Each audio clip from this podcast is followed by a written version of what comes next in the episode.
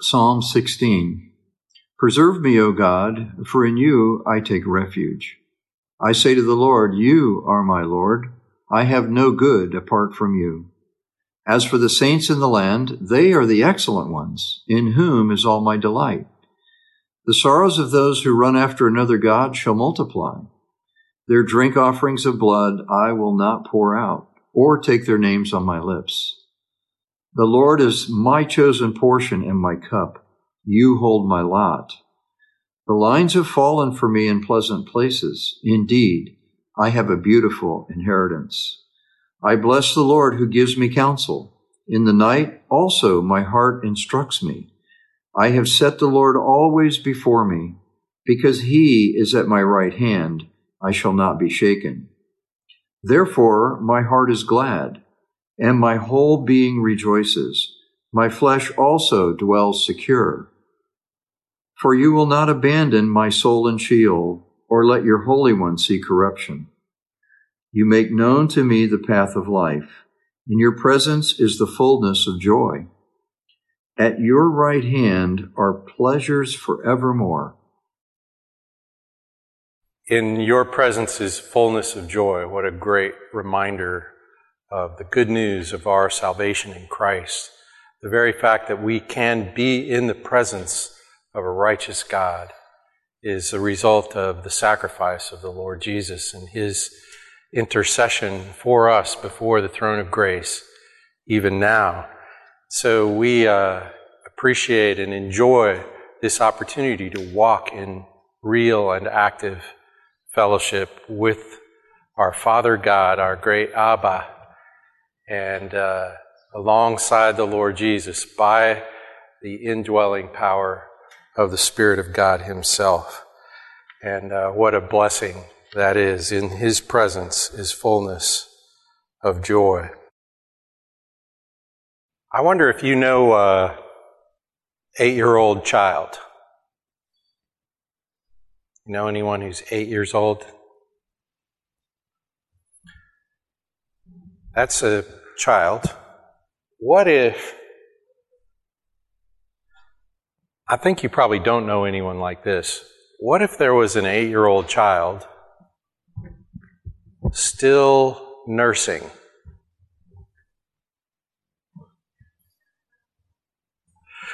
Something has gone wrong if that were to happen. Yeah, we don't expect people to continue nursing? Well, the book of Hebrews uses that fact as a, kind of an illustration of a spiritual principle of the Christian life in the text we're going to look at today. So I just want to look at the text. I'm going to go back to uh, some of what we looked at last time. Uh, so we're in chapter 5 in our study of the book of Hebrews, and we're going to move into the first few verses of chapter 6 today. So here we go. This is uh, Hebrews 5. I'm going to start with verse 11. About this, we have much to say, and it is hard to explain since you have become dull of hearing.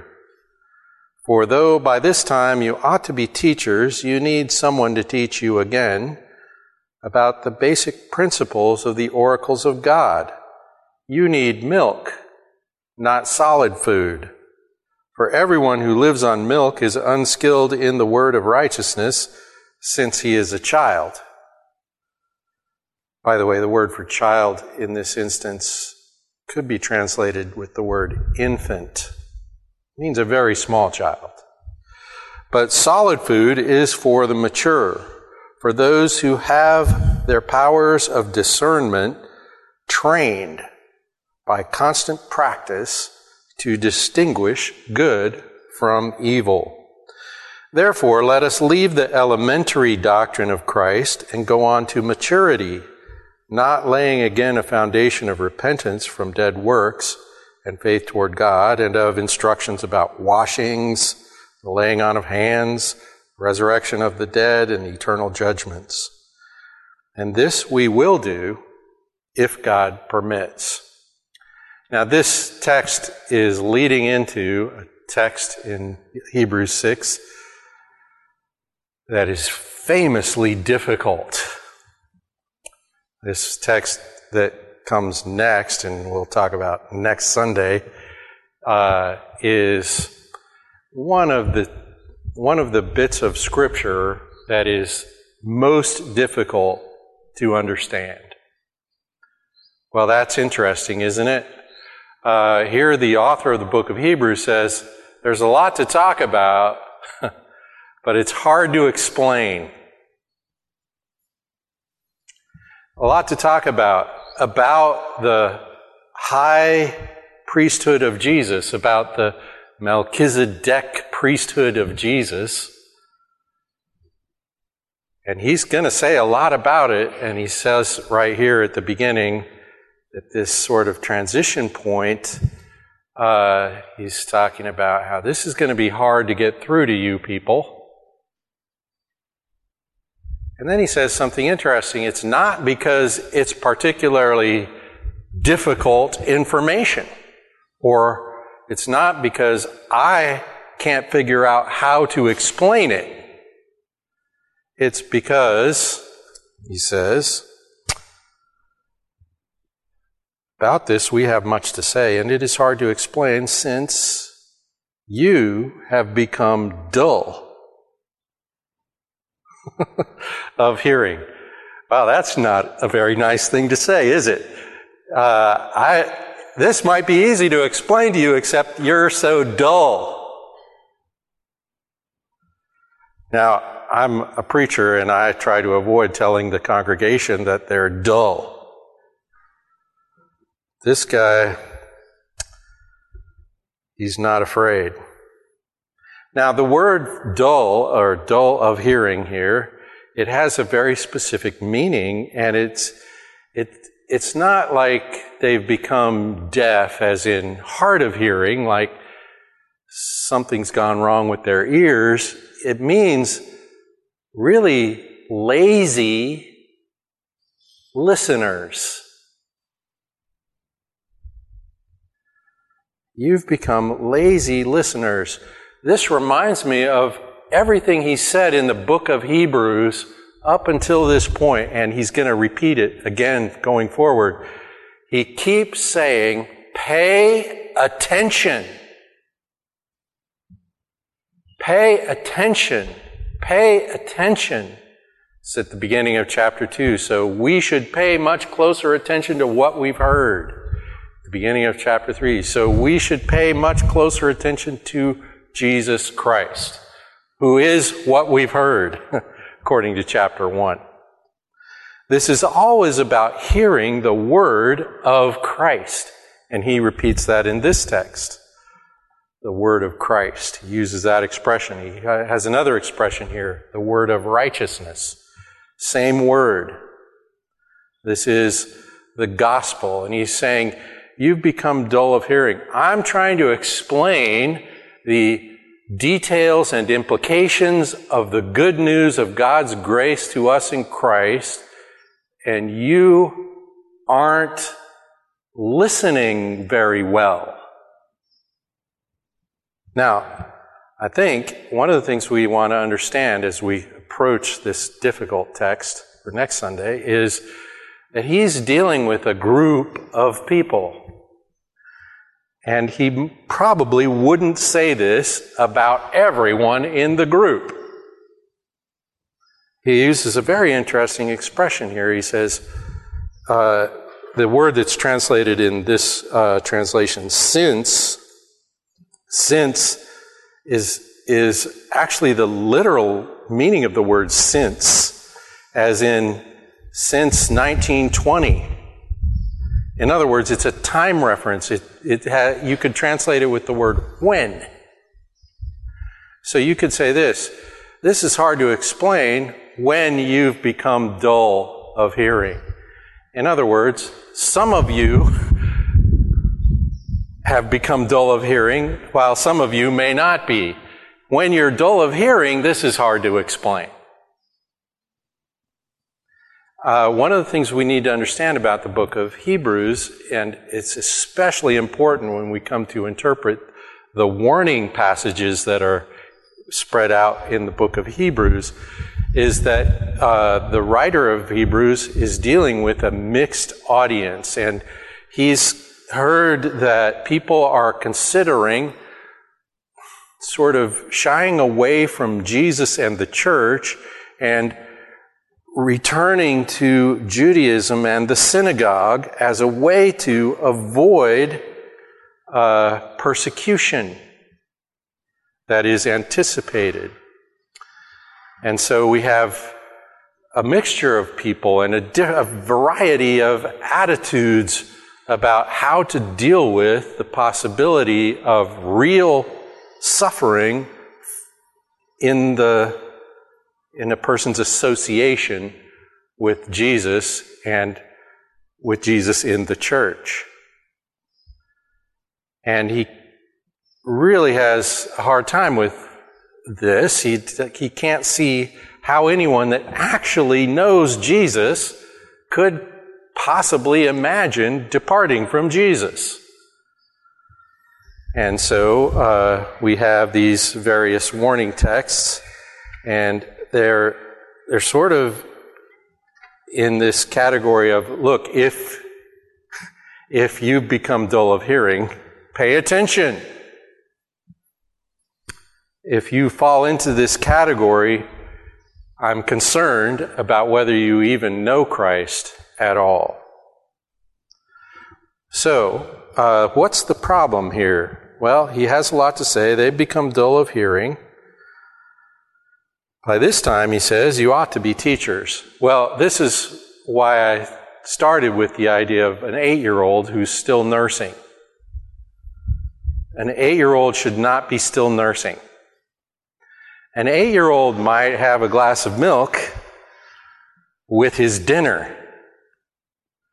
And that's kind of the idea in this text. Uh, sorry, I keep losing my place uh, this time you ought to be teachers. You've been in the church in some kind of association with Christ long enough that you should not still need milk. Uh, so he goes on that by this time you ought to be teachers. You still need someone to teach you to teach you again, and we might say again and again, the basic principles of the oracles of God. Now, in English, uh, we can't really catch this very well he, when he says, you need someone. He, the, in, in Greek, they use a construction that's kind of like they do in Papiamento. You have need of. In English, we just say, you need something. Uh, in Greek, he, use, he, he says it this way you have the need of. Why is that important? Well, because it's a, it's a present active verb, which means they're sort of insisting on it, on their need. So it's like this. We are talking about our eight year old who's still nursing. Why? Because he insists on it. What I need is milk. That's the idea in this text. You only want milk and you reject solid food. So if we put a dinner in front of you, you won't eat it. You, you insist on milk. You persist in someone, uh, in needing someone to teach you what? The basic, this is the word arche, it's the word for first. The, the first things, the basic structures, the elementary is the one way this is translated. The elementary ideas of the oracles of God. What a strange expression that is, oracles. What are the oracles of God? Well, uh, I've got a couple of references for you there, uh, one in Acts, one in Romans, that use this term, the oracles of God. It's a form of the word uh, logos, the word, but in this case, it's like the, the sayings. And I believe in addressing a, a Jewish audience, everyone would know he's talking about the law of Moses. And those references, Acts 7, Romans 3, both use that expression to refer to the sayings of God in Moses, who gave the law. And so he's saying, You're stuck in this sort of basic structures of the Word of God, the oracles of God, the law of Moses. There's something to move on to from that, and you haven't moved on. It says you're, you're, you only want milk, and you reject solid food. And this is a way of talking about their apparent desire to, in a sense, revert to Judaism in the place of Christ. Then he says this uh, Everyone who lives on milk, that's a way of saying everyone who continues with just milk is very interesting expression unskilled in the word of righteousness because he's an infant. Unskilled in the word of righteousness. Now, we're talking about a problem of persistent immaturity. We're talking about a person who insists on remaining a baby. And in a very real way, the writer of the book of Hebrews is saying something like this Don't be a baby. Uh, and he says they're unskilled. And that word, unskilled, could also be translated unacquainted, inexperienced in or with the word of righteousness. Oh. The word of righteousness is a reference to the gospel. The word of the righteousness of Christ imputed to people on the basis of faith. Word of righteousness. He's saying the gospel hasn't really taken hold of you.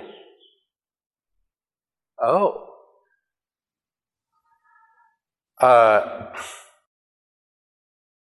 you're unacquainted with it or inexperienced. You haven't actually engaged, maybe at all, with the word of righteousness in Christ. Oh, this is just a way of him saying, I'm concerned about whether you are really converted. Because really converted people grow up and begin to consume solid food and not insist on milk. And we're going to define all these terms a little bit more. So he says, solid food is for the mature, for those who have their powers of discernment trained by constant practice to distinguish good from evil.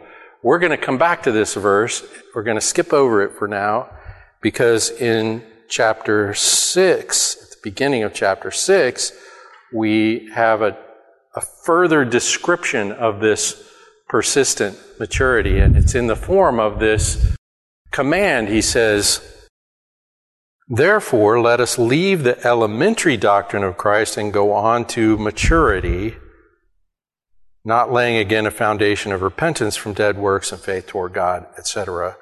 Now, this this uh, expression, this verse, is actually kind of hard to translate.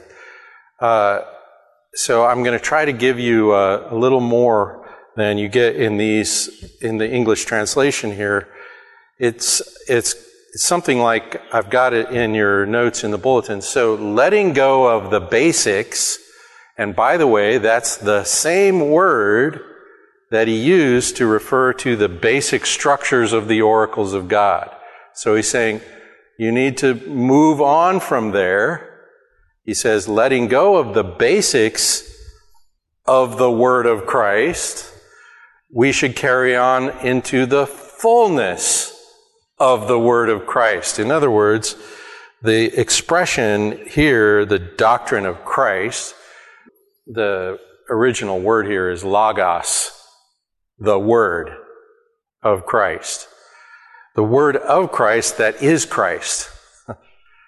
and so he's saying, you, you need to move forward in the gospel.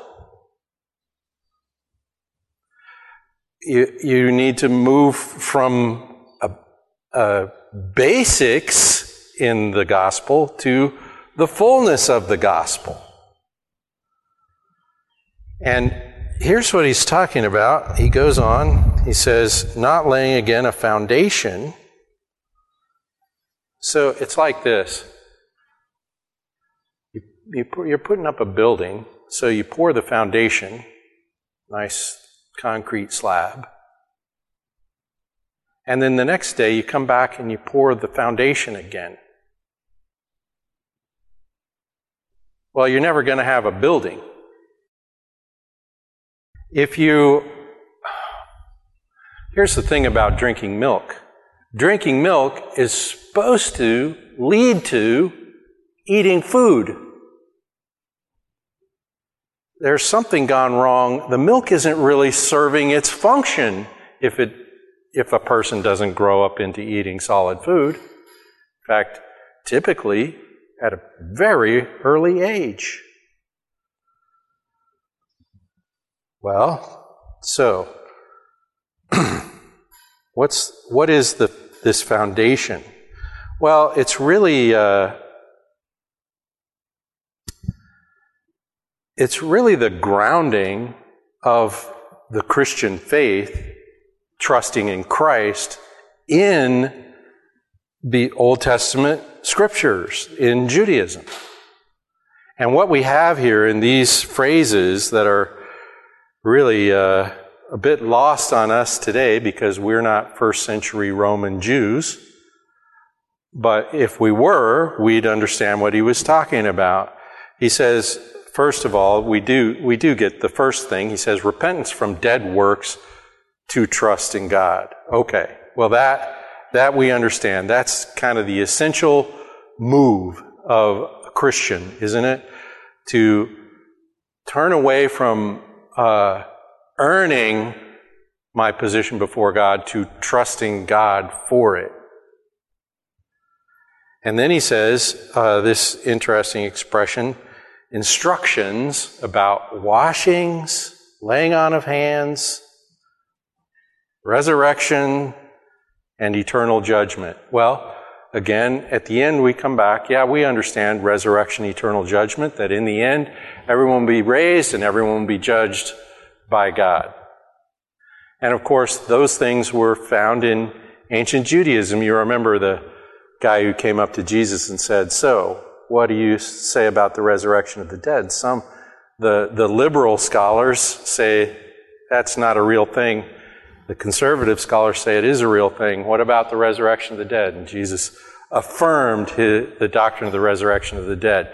Paul, the whole uh, 15th chapter of 1 Corinthians is about, well, if there's no resurrection, then there's no sense talking about Jesus at all.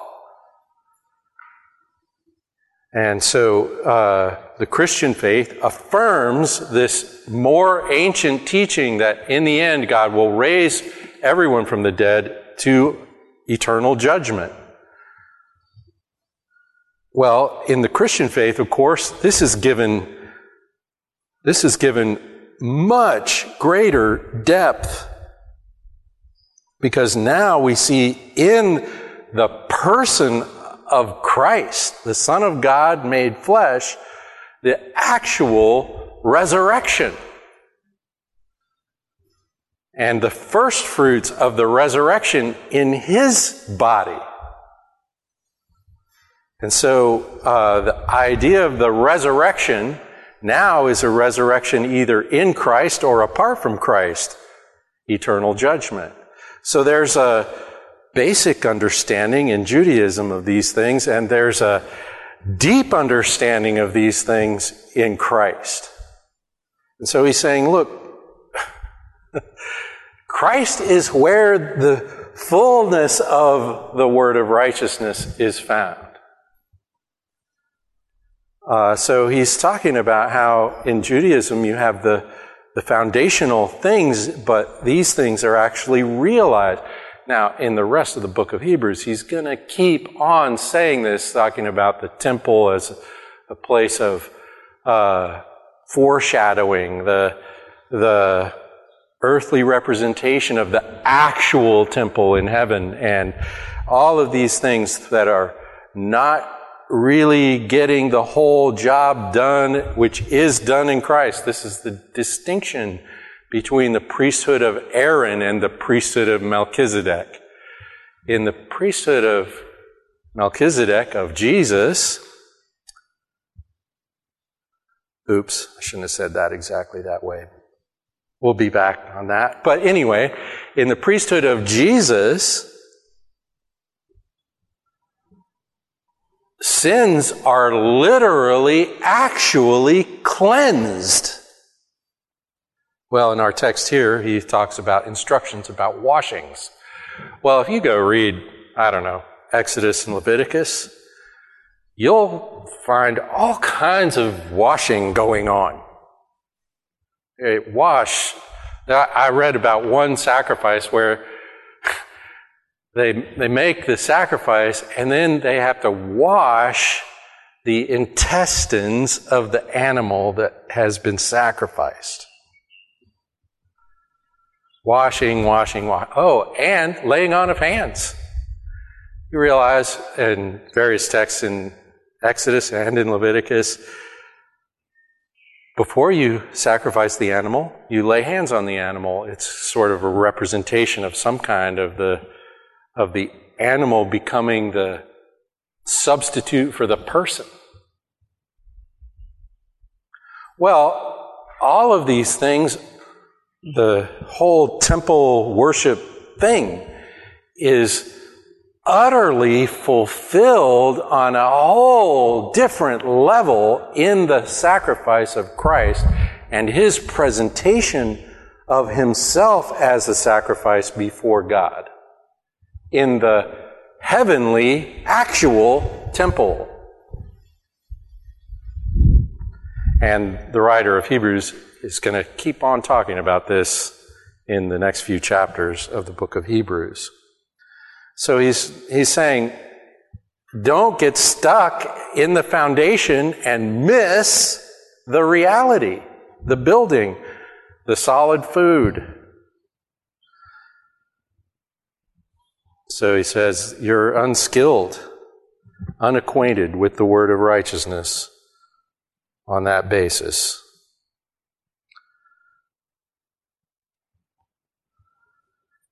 I wonder if the gospel has actually gotten a hold of your heart. That's what that expression means. Unskilled in the word of righteousness. So, that's the basics. That's the milk, this uh, Hebrew foundation of the gospel. But the building has arrived. And so we come to this understanding of the, the fullness. So he says we should move from the basics to the fullness of the Word of Christ. Now, the subject is the same. And we often are tempted to interpret this verse as to say, well, I'm converted by the gospel, and then I move on to something other than the gospel. Oh my goodness, we better be careful. Because that is not the intention of this verse. We are moving on to the fullness of the Word of Christ, of the the sacrifice of Christ, the life of Christ, the incarnation. I guess I better start with the eternal decree, the incarnation, the righteous life, the sacrificial death, the resurrection, the ascension and coronation, the intercession, and the still to come return of Christ, all for the sake of reuniting us to God in Himself by the Spirit. All in the service of reconciling humanity to God to fulfill our purpose and design from beginning of creation. And so the fullness is still the gospel. In other words, this is not telling you, when you read this verse, let us leave the elementary doctrine of Christ. It is not telling us that Christ is an elementary doctrine and that from him we move on to something else. No. This is saying we move on from the basics and the foundational things we learn from Judaism into the fullness of Christ. From the basics of the Word of Christ to the fullness of the Word of Christ. It's very important because in this text, we might be tempted to read, especially the way it gets translated into English, we might get tempted to read a real misunderstanding onto this. So we, we're not repeatedly laying the foundation. We're not sticking on the basics. We're not getting stuck in the basics, but we're moving on to the fullness, the completion, the perfection, the maturity, the solid food. Well, what is that? It's a pretty short expression here. He says, solid food, and I'm going back to the end of chapter 5 now. Solid food is for the mature. The word for mature is the teleos word. It means the complete person, the whole person.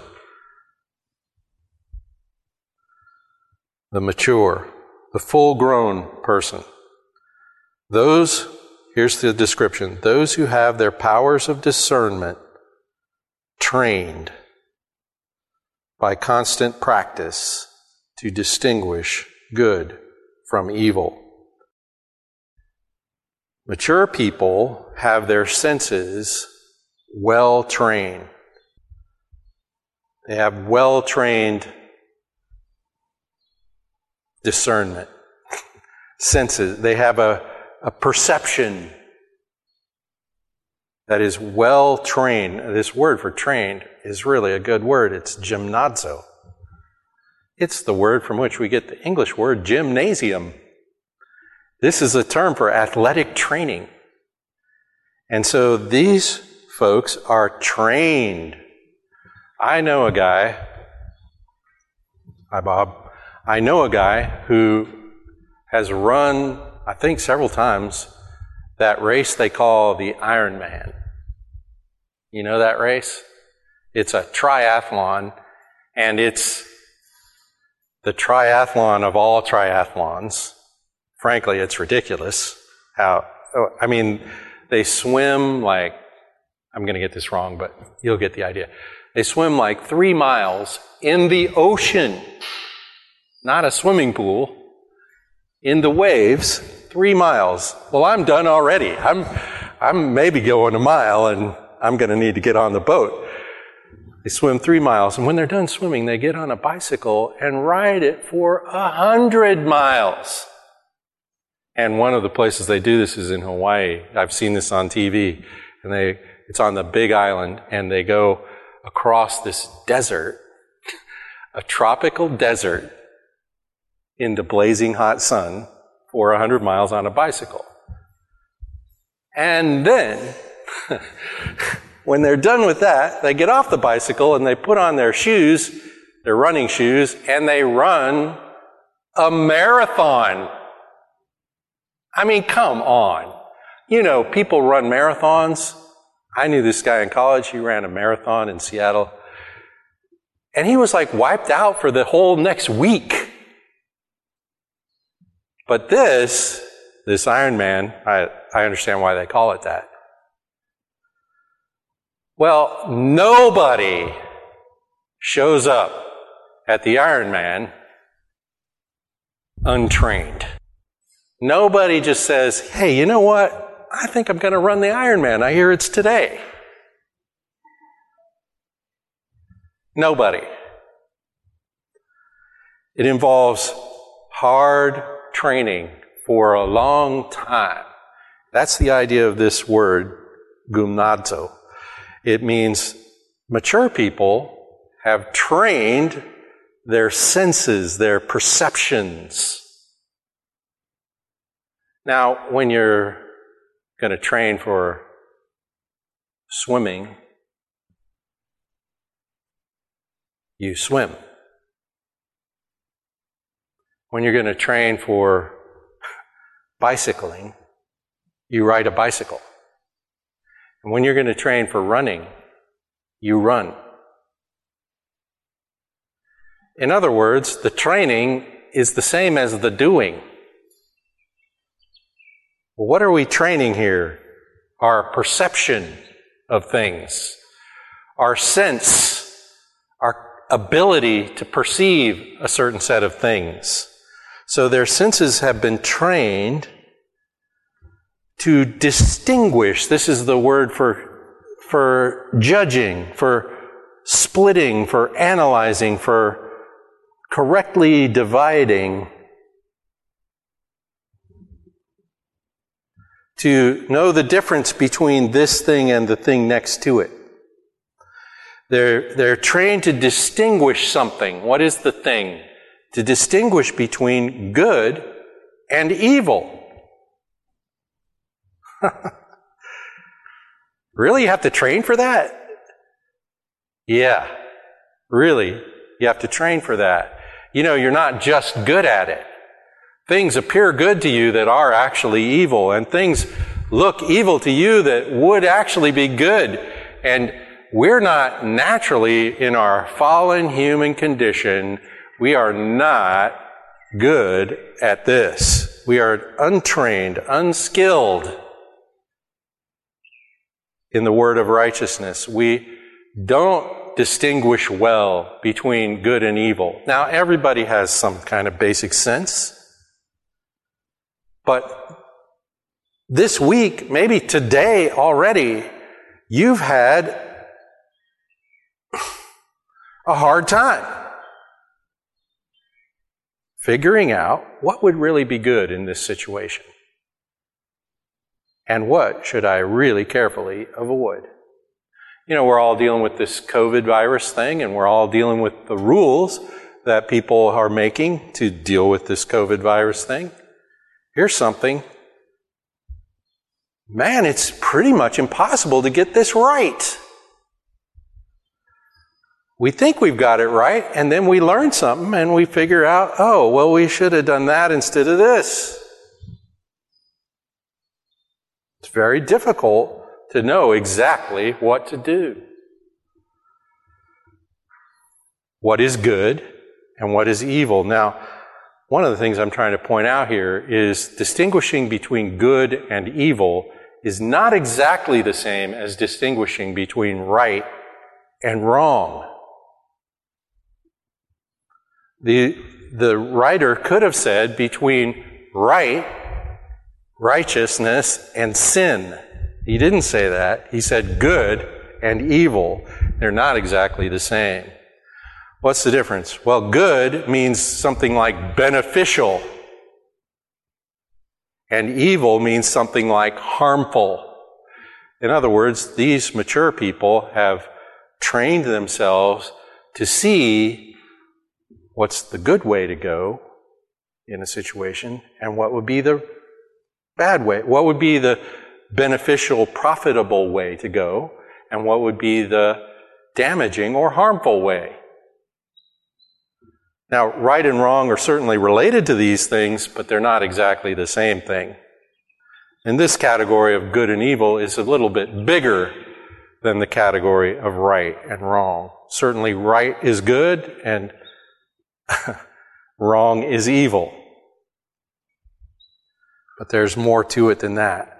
A mature person, a person who understands the gospel, who is experienced and skilled in the word of righteousness, trains in discernment. Trains in discernment. Now, how do you train in discernment? You discern. Just like if you're going to run in a bicycle race, you ride a bicycle to train to ride a bicycle. And so, how do you train your discernment? You practice discerning between good and evil so that you become good at it. By the way, if you try to do this all by yourself, well, good luck with that. We need the help of the community of Christ in this, do we not? We need the instruction of the Word of God in this, do we not? We need to not only train, but train smart. Now, I'm not an athlete. Maybe you can tell. I'm not an athlete, but I've known a lot of athletes. And I, I knew this guy, a swimmer. And they had these programs for how to train to maximize performance at the race. So they didn't do the same thing every day. They didn't just get in the pool and swim. They also had a coach analyze their stroke and correct them so that they're swimming more efficiently. They train smart. They don't just swim a lot, they try to swim better. They try to figure out what good swimming looks like and how they might pull it off. They also eat everything they're supposed to eat and they don't, oh, they're training between, they're discerning between good and evil what they should eat and what they shouldn't eat in order to maximize their performance at the race. So there's a lot of learning involved in discernment. And if we're going to learn to discern, if we're going to train ourselves to discern, we need to practice and we need to be coached and we need to be educated about the discernment between good and evil. Now, here's the problem. I've already talked about this just long enough that we're all forgetting that we're talking about growing in the Word of Christ, into the fullness of the Word of Christ. So this isn't ultimately about discerning good and evil. It's about discerning good and evil in maturity in Christ. In other words, it's always and always will continue to be about my fellowship with God in Christ by the Spirit. So I've, I just want to close with this last expression here. This is not moving away from the gospel, but moving forward in the gospel. That's very important because so many of us Christians Visualize the Christian life in this way. The gospel is how you get saved.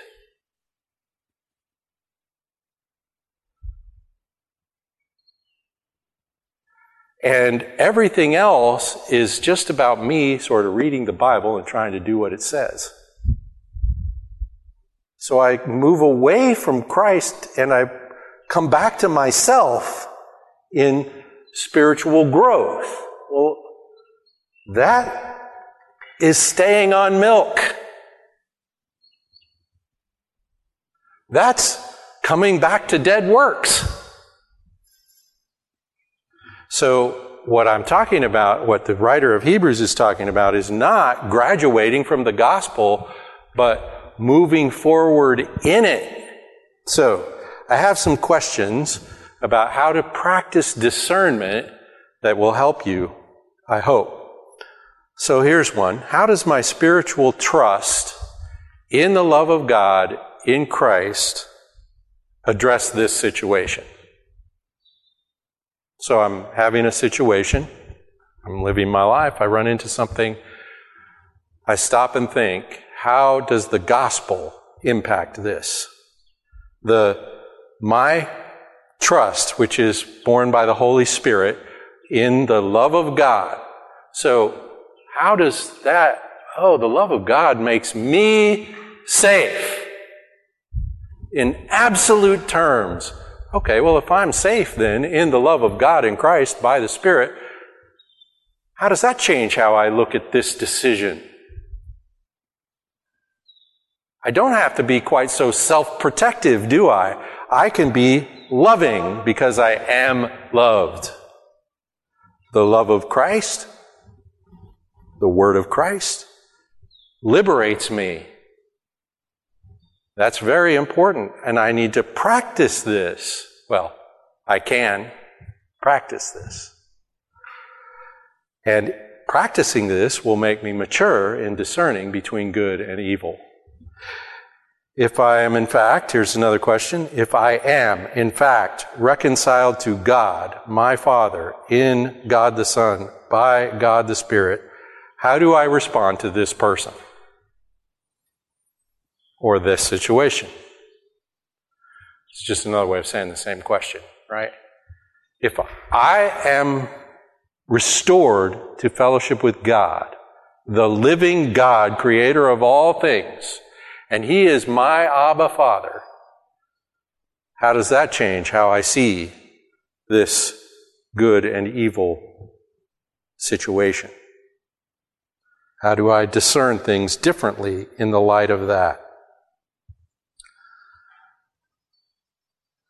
I want to practice looking to God in Christ by the Spirit to discern what's good. Practice looking to God. So I'm faced with a situation and I'm not sure. You know, the scripture says right there in the book of James if anyone lacks wisdom, oh, that's the same.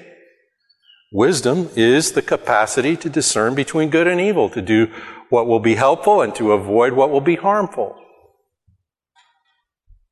Wisdom, if anyone lacks wisdom, let him ask God, who gives to all.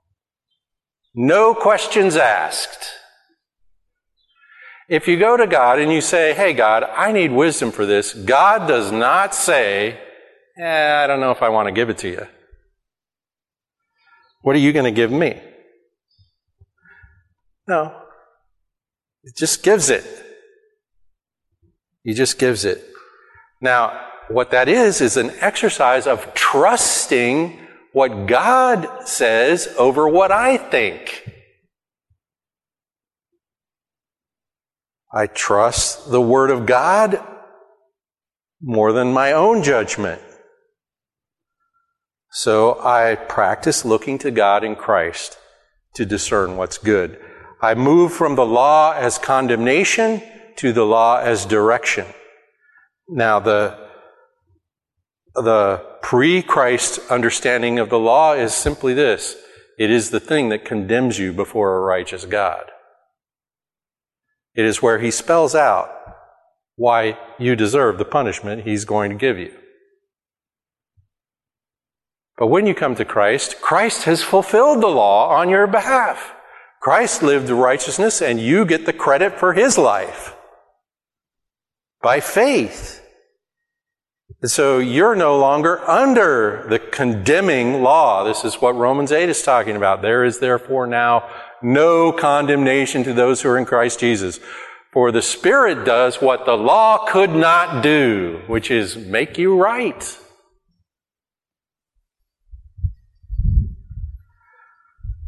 So I move from the law as this imposing, impossible burden to the law as something like good advice. Oh, so maybe I want to learn the Word of God. I just want to learn the oracles of God as thoroughly as possible, as deeply as possible, but always in Christ. And so I'm free from the condemnation of the law and I'm free to obey from the heart. The scripture says in the new covenant, God's law is written on our hearts. And this is a ministry of the Holy Spirit in our lives. So I'm moving away from the basic just do what I tell you, to discernment of good and evil on the grounding of the good news of God's grace toward me in Christ. So I come to love to learn and practice employing the Word of God to discover how the love of God operates in everyday life. I'm going to say that again because this is really kind of important. I love to learn and practice employing the Word of God. This is training. I'm studying and trying to do. This is James talking about being doers of the Word and not just hearers. To discover how the love of God operates in my everyday life. That's important. It's not just, what's it say? Okay, how do I do that? That's the old way. What's it say? Okay, how do I do that? No. The reason I'm interested is because I want to see the operation of God's love for me in me, through me, into the world. I want to understand. I want to be skilled in the word of righteousness. I want to be skilled in the discernment of good and evil by the practice of the word of God for the love of God. You see, we have this tendency to think, well, I got saved, now I have to obey. And then obedience becomes a burden, and Jesus said, Come to me if you're weary and heavy laden, I'll give you rest. That's the opposite of how we live. John says his commandments are not burdensome. Yeah, his commandments are not burdensome. How are they not burdensome? Only as an exercise of faith. Faith working through love. And so the writer of the book of Hebrews is saying, look, keep moving. This is kind of like what he said in chapter 3 and 4 about the people coming right up to the boundary of the promised land and then turning away. They should have kept going. And he's worried about some of the folks in the church. He's saying, Are you standing on the boundary of the promised land and still making up your mind about whether you want what God wants to give you? I'm concerned that you might be unskilled in the word of righteousness. And if you're a believer, of course, there's great counsel in this text to say, move forward. keep examining the good news of the gospel and keep looking for ways you might put it into practice in your life. You know, the Bible says the whole law is summarized in one word love. Love God, love your neighbor. Walk with God, love your neighbor. So, a person who's mature is a person who's developed the skill of seeing how to do that in the real world. And so, I encourage you, Christian, to continue to trust God. You're going to come across situations where you don't know what to do. You can't tell good from evil. You don't know what the smart way to go is. Ask, ask, and practice. Try it and see. And then learn from whatever you practice. Ask, look to God in Christ by the Spirit, and then practice the love of God in the world. Father, we thank you for your love for us in Christ. Help us, Lord, to be mature, to move on to solid food, to look into the Word to see how to live in and express this amazing grace in this world. Thank you, Lord. In Jesus' name we pray. Amen.